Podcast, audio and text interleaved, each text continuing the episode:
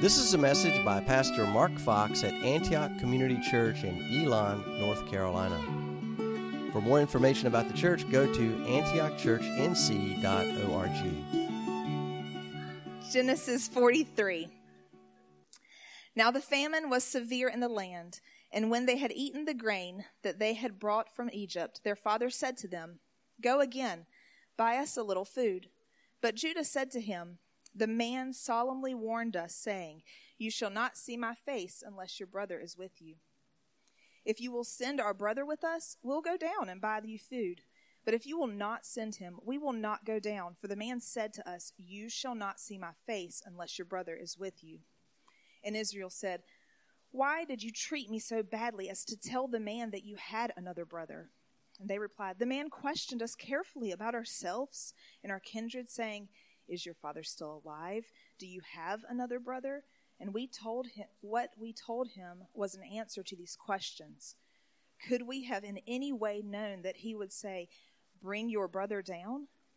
And Judah said to Israel, his father, Send the boy with me, and I will arise and go, that we may live and not die, both we and you, and also our little ones, and I will pledge for, of his safety.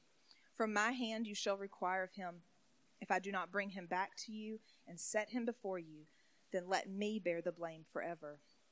If we had not delayed, we would have been returned twice. Then the father Israel said to them, If it must be so, then do this take some of the choice fruits of the land in your bags, and carry a present down to the man a little balm and a little honey, gum, myrrh, pistachio nuts, and almonds. Take double the money with you. Carry back with you the money that was returned in the mouth of your sack. Perhaps it was an oversight. Take also your brother, and arise, go again to the man. May God Almighty grant you mercy before the man, and may he send back your other brother and Benjamin. And as for me, if I am bereaved of my children, I am bereaved. So the men took this present and they took double the money with them and Benjamin. They arose and went down to Egypt and stood before Joseph. When Joseph saw Benjamin with them, he said to the steward of his house, Bring the men into the house, and slaughter an animal, and make ready for the men. Oh, excuse me, and make ready, for the men are to dine with me at noon. The man did as Joseph told him, and brought the men to Joseph's house. And the men were afraid because they were brought to Joseph's house, and they said, It is because of the money which was re- replaced in our sack the first time that we are brought in, so that he may assault us and fall upon us, to make us servants and seize our donkeys. So they went up to the steward of Joseph's house and spoke with him at the door of the house, and said, O my Lord, we may come down at the first. O my Lord, we came down the first time to buy food. And when we came to the lodging place, we opened our sacks, and there was each man's money in the mouth of his sack our money in full weight. So we have brought it again with us, and we have brought other money down with us to buy food. We do not know who put our money in our sacks. He replied, Peace to you. Do not be afraid. Your God and the God of your father has put treasure in your sacks for you. I received your money. Then he brought Simeon out to them. And when the man had brought the men into Joseph's house and given them water, and they had washed their feet, and when he had given their donkeys fodder, they prepared the present for Joseph coming at noon, for they had heard that they should eat bread there. When J- Joseph came home, they brought into the house to him the present that they had with them, and bowed down to him to the ground. And he inquired about their welfare, and said, Is your father well? The old man of whom you spoke, is he still alive? They said, Your servant, our father, is well he is still alive. And they bowed their heads and prostrated themselves. And he lift up, lifted up his eyes and saw his brother Benjamin, his mother's son, and said, Is this your youngest brother of whom you spoke to me? God be gracious to you, my son. Then Joseph hurried out, for his compassion grew warm for his brother, and he sought a place to weep. And he entered his chamber and wept there. Then he washed his face and came out and controlled himself. He said, Serve the food. They served him by himself, and them by themselves, and the Egyptians who ate with him by themselves, because the Egyptians could not eat with the Hebrews, for that is an abomination to the Egyptians. And they sat before him, the firstborn according to his birthright, and the youngest according to his youth. And the men looked at one another in amazement. Portions were taken to them from Joseph's table, but Benjamin's portion was five times as much as theirs. And they drank and were merry with him.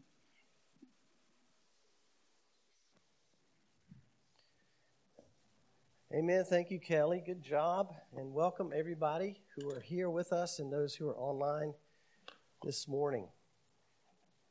I like that verse in Proverbs 18. Before destruction, a man's heart is haughty, but humility comes before honor. You know, it occurs to me that that verse, I think, can refer to the same person by the grace of God. Paul was on the road to destruction because he had a haughty spirit, a haughty heart. He was prideful. And he was apprehended on the road to destruction, on the road to Emmaus by Jesus, and he humbled himself before Jesus.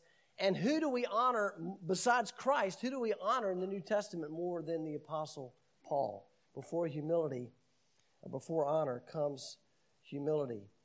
Well, we're going to see a glimpse of that kind of transformation today in Joseph's brothers. As much as the 10 brothers have, have shown themselves to be haughty and prideful, and vindictive and envious. Well, we're going to begin to see a renewing of their minds in this story today. That's what we're looking for. We're looking for the telltale signs of how God is changing these men. He's renewing their minds, especially Judah. And we know Judah plays a huge part in the role of redemption uh, history. So, Judge, if you remember, began to test his brothers in the last chapter. He tested them by doing what? he put money in their sacks, right? They brought money to pay for the grain. They got grain, but they also got the money back. So that was a test. And he sent them back without Simeon. He kept Simeon with a strict understanding that they would not see his face again. You'll not see Simeon's face. In fact, you'll not see my face until I see your other brother. You have a younger brother. I want to see him here. Bring him back. So look this, let's look at this passage today then under three main points. And these are the character qualities I think we're going to begin to see developing in these men. Uh, they are responsibility, humility, and gratitude. So when the scene opens, the family has run out of grain. And it's interesting. Jacob, or Israel as he's called in this chapter, says, Go down and, and buy a little food. no mention of bringing Simeon back, right? Israel doesn't say, Oh, yeah, and what's that kid's name who's down there, starts with an S? Yeah, see if you can bring him back too, but mainly bring us back some food. I'm hungry, right? So he just sees the cupboards are bare again. He sees nine sons sitting around doing nothing, and he sends them into action. And this is where Judah steps up, and eventually he succeeds where Reuben had failed. Remember, Reuben had told him, Hey, you can keep my two sons, and you can kill them if I don't bring Benjamin back. And thankfully, uh, Jacob didn't go for that deal. But now Ju- Judah is going to attempt to win where Reuben had lost. And he says, Listen, Dad, the man said, We will not be able to, to see his face again, and we can't get Simeon back. We can't get more grain unless we bring Judah, I mean, Benjamin back with us. The man who's in charge of the grain said that. So we're not going down there unless we take our brother with us. And of course, Israel complains that they shouldn't have even told the man that they had another brother, and the argument continues. And then Judah steps up again as a man of character. He looks more like, I think at this point, he looks more like the man from the tribe whom Christ will come from one day than he does the old Judah when he says he will take care of Benjamin. He says, Send him, send the boy with me, and we will arise and go so that we may live and not die. Dad will live, we won't die. If you'll let me take Benjamin, and I will be responsible for him. In fact, he, if he's harmed in any way, I will bear the blame forever. Hey, uh, if you're a teenager, answer me this. What's something that teenagers have to learn to take on, but they don't want to take it on because it's hard? It's a big word, starts with an R. What is it? Teenagers? Big R, big word starts with an R. Teenagers have to learn to take. I heard a young person say it on the front row. It's a hard word, I know. It's responsibility. It's hard to even say. You have to be responsible. What can get in the way of you taking responsibility? Laziness, right? Uh, pr- pride, jealousy. I'm not going to do that because my brother, you know, my brother's getting more than I am, so I'm not going to do it. Even, uh oh, parents. Parents can get in the way of taking responsibility, right? Parents don't answer me this, but how many of you are doing something for your teenager or maybe even for your child that that child or teenager should be doing for himself or herself? In other words, you're getting in the way of that young person stepping up and saying, I will be responsible. Yes, I will make my bed. it starts with that, doesn't it? Make your bed. If your mom is making your bed and you're 18, you're in trouble. You have to take responsibility. It's a powerful thing because when we accept responsibility, it can lead to some great stuff like maturity comes not with age, but with the acceptance of responsibility. I forgot about that quote. You're only one, young once, but immaturity can last a lifetime. Amen. But when we learn responsibility, it comes with it comes with diligence. We have to be diligent to be responsible. We have to learn time management to be responsible. We have to learn wisdom. What should I do and what should I not do in order to take responsibility for my life and for my actions? We live in a country, and the founders based this country on a constitution that only works with self governed people, right? And self government is taking responsibility for yourself, your actions, what you do and what you don't do. So Israel agrees to let Benjamin, his now favorite son, go to Egypt with the others. But he does two things here that are important, very important. First, he tells them, hey, take a gift.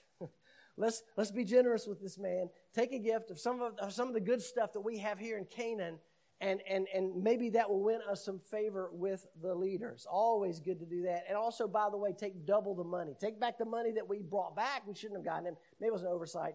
And take more money so you can buy more grain. Take double, double the money. And then the second thing he does, even more important, he prays for them. May God Almighty, he calls out to El Shaddai. Remember, we talked about that earlier in Genesis. May El Shaddai grant you mercy before this man. He entrusted them to God's care.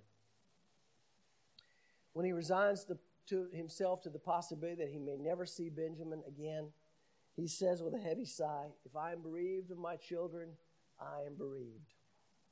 Bless his heart. Israel still thinking really more about himself and his own troubles than he should be. But that leads us to the second character quality we want to see. Um, yeah, may he send back his brother. What's his name again? Uh, second character quality we want to see here is humility. When the brothers are lined up in Egypt and they see the man up there, and all these people are lining up in front of this man, this great man, this second in command of all the nation of Egypt, he sees them first. And he sees that they have Benjamin with him.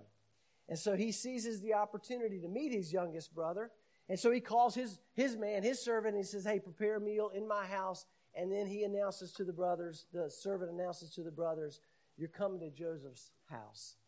How does that make them feel? Automatically, they're seized with fear. They, they assume the worst. They, he found out about the, about the money. And, and it's funny to me that they, their fear is they will be assaulted, they will be pressed into service, and maybe worst of all, they'll lose their donkeys. And then I think, you know, maybe it's because that's their way home, right? It's a long walk back to Canaan.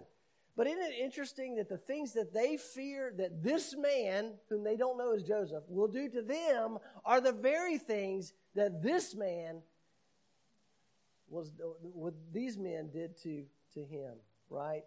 They assaulted Joseph, they sold him into servitude, and he was left with no way home from Egypt. But this is where the humility begins to grow in these young men. They, they, they, they go together to speak to the steward of the house. They take the initiative. Humility starts with initiative, humbling yourself. They take the initiative to say, hey, let's go and talk to the steward of the house and explain that we don't know where this money came from. They took a step of honesty, explaining how this money doesn't belong to us and we want you to have it. What's humble about this? They took the first step in making things right. They told the truth. They didn't even try to make up a story that sounded better that really, than, than what really happened. And honesty carries its own rewards. I remember taking my kids to Carowinds years ago, and this was a long time ago, and one of my children found that on the sidewalk at Carowinds.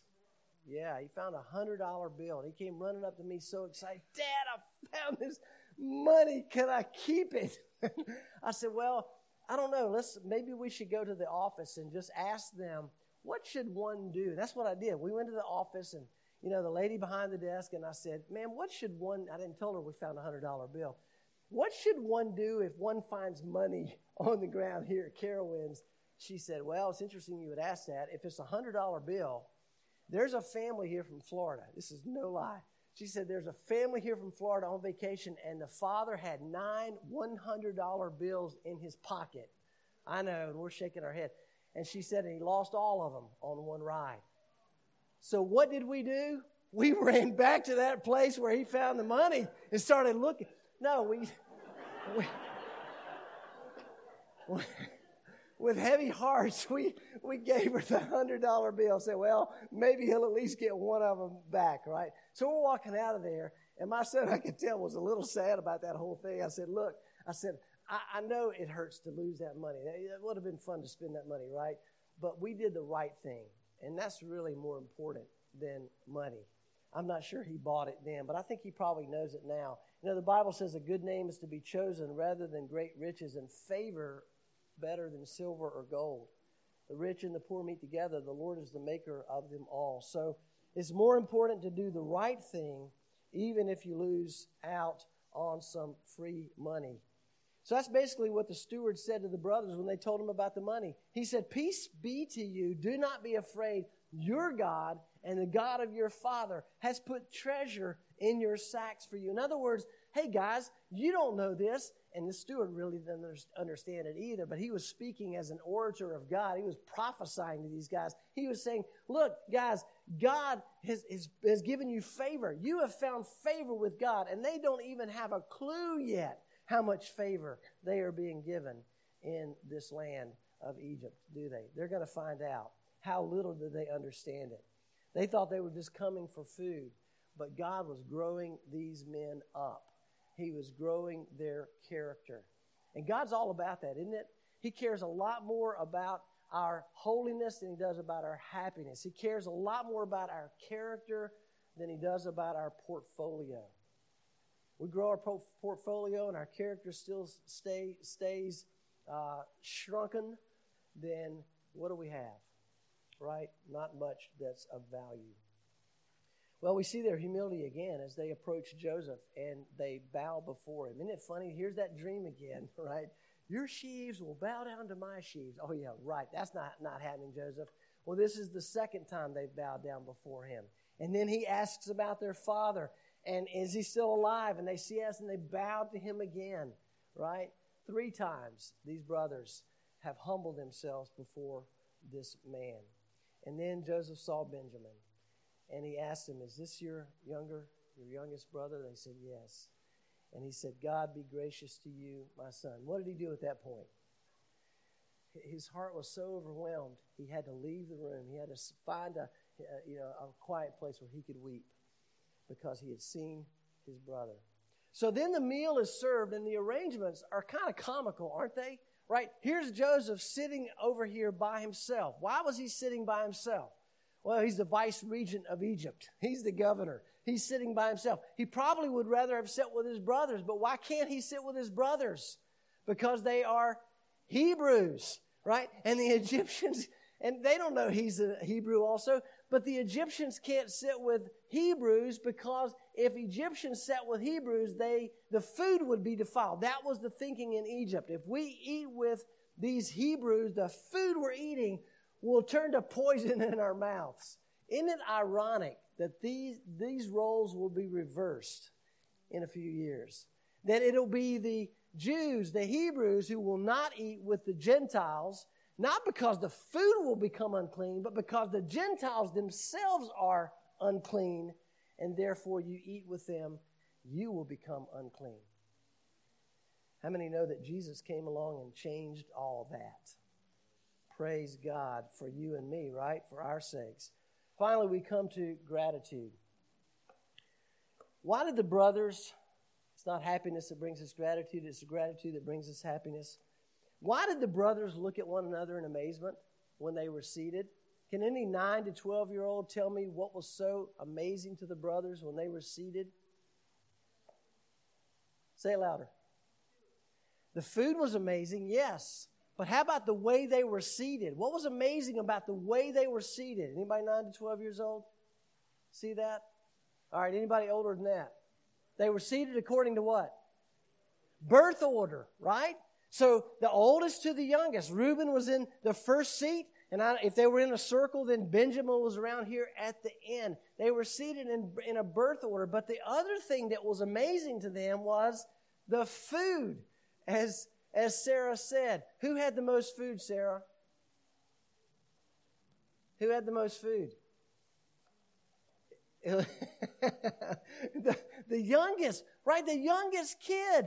He had more food. In fact, he had five times as much food. Five was an important number in Egypt, but he had five times as much food as the rest of the guys. And to Dick's uh, credit here, here's the other guys had bow boxes, right? But Benjamin, Benjamin had a super tailgate box. 12 pieces of perfectly seasoned chicken, three picnic fixings, six made from scratch biscuits, and a half gallon of legendary iced tea. Everybody said, Woohoo! And the other guys, I'm sure they were looking at his food piled high, you know, on the plate going, What is going on here? I mean, Benjamin's not that big a guy, and he doesn't eat nearly that much. What is going on? So, what was going on? Why did he give Benjamin five times as much as his brothers? I believe that this is at the same time a test and a demonstration. The one on the right represents the other brothers. Yeah. First, it was a test. It was a test. Listen, guys, this is important. It was a test to see if these older brothers would be what? Jealous of the favoritism that the youngest brother was being shown. See, they were very familiar with favoritism, weren't they? In fact, the favoritism that their father had had toward Joseph had ended, ended up them becoming so jealous and envious that they sold him into slavery after they decided not to kill him. They showed him mercy instead of killing him. And then lying to their father about a wild beast coming and killing their brother. And yeah, we don't know what happened, but here's his coat and it's got blood all over it. Sorry, Dad. So, so Benjamin is the test. Joseph wanted to see is envy going to rear its ugly head again? Watch and see this. But I think it's also a demonstration. It's a demonstration of Joseph's love for his brother. Who is his brother? It's, it's his only blood brother. The others are half brothers because these two guys came from which mother? Rachel. This is the only other brother who came from Rachel. And Rachel died giving birth to this young man. And this is the only other brother, really, right, that didn't participate in selling Joseph into slavery. So he's kind of a favorite brother on that behalf as well. So it's a test, but it's also a blessing. And in the face of extreme favoritism this time, the older brothers seemed to pass the test. What does the Bible say? They drank and were merry with him. Instead of being uh, grumbling about what they did not have, they were grateful for what they had been given. Instead of hating Benjamin for having more than they, they ate and drank and were content. Gratitude's a powerful thing. Let me tell you a story as we close. I heard this a long time ago and remembered it this week. Two golfers stepped up to the first tee at this course, St. Andrews, not in Scotland, but in New York, in Westchester County, New York. It's one of the oldest courses in America. St. Andrews. And the older man was kind and played a thoughtful, deliberate game, and the younger man was full of pride and impatience. And on the first hole, he hit his, his tee in the, in the tall grass, and he, or his tee shot, and he lost his ball, so he shot another. He ended up with an eight on the first hole. Second tee box, he, he hit a bad shot, and he began to lecture his caddy. This course, you have to have a caddy. And he lectured his caddy Keep your eye peeled. I'm not here to do your job for you. And it seemed as they went on, every bad shot was the caddy's fault. Somehow the caddy had blown it for him. So at the end of nine holes, this young man who's so full of anger and impatience is so enraged he fires the caddy. Get out of here, I don't need you. He turns to the older man and says, I'm glad to get rid of that guy. He didn't like me anyway, and I don't like him either. Thank God he's gone. So a couple of holes later, they play in silence, but then the older brother player broke the silence. He said, You know, let me tell you a story. Several years ago, there was this little kid from Yonkers. He came up here he was taken on at the course as a caddy. He was a wonderfully sweet natured boy, quick witted, willing, had a nose for golf. Everybody liked him. His name was William. Oh, and he, he also had a club foot. So he stumbled a little bit as he walked. Well, one day a certain famous doctor, a member of the club here, had William as a caddy. And he took on, took to the boy. And not long after that, they went down south. And, and I don't know what happened there. I didn't know until later. But then they came back up here, and, and William continued to be a caddy. Well, the doctor got sick, and several months later, he died. One morning, he said, I was playing golf, and, and, and William was my caddy. And, and, spring was busting out all over in Westchester County. And, and William, every time chance he took, he would grab flowers because they were everywhere. And he made up a nice bouquet. And I looked at him. I said, William, who's the young lady, hey? And he said, Oh, I don't have a girlfriend. These are for my friend, the doctor. He said, I, I take, uh, I take uh, flowers to his grave twice a week. You see, the man went on. The doctor had taken him down south to operate on his club foot. He made the boy whole. And the younger man said, Oh, I like this William guy. I wish I could have a caddy like that. Is he still doing that? Is he still caddying? He said, Yes. In fact, he was your caddy in the first nine holes. You see, the younger man sounds a lot like uh, the brothers were before, filled with impatience and anger and envy and ingratitude. But William sounds like a young man who's living out the truth of 1 Thessalonians 5 16 through 18. Listen to this verse Rejoice always Pray without ceasing. Give thanks in all circumstances, for this is the will of God in Christ Jesus for you.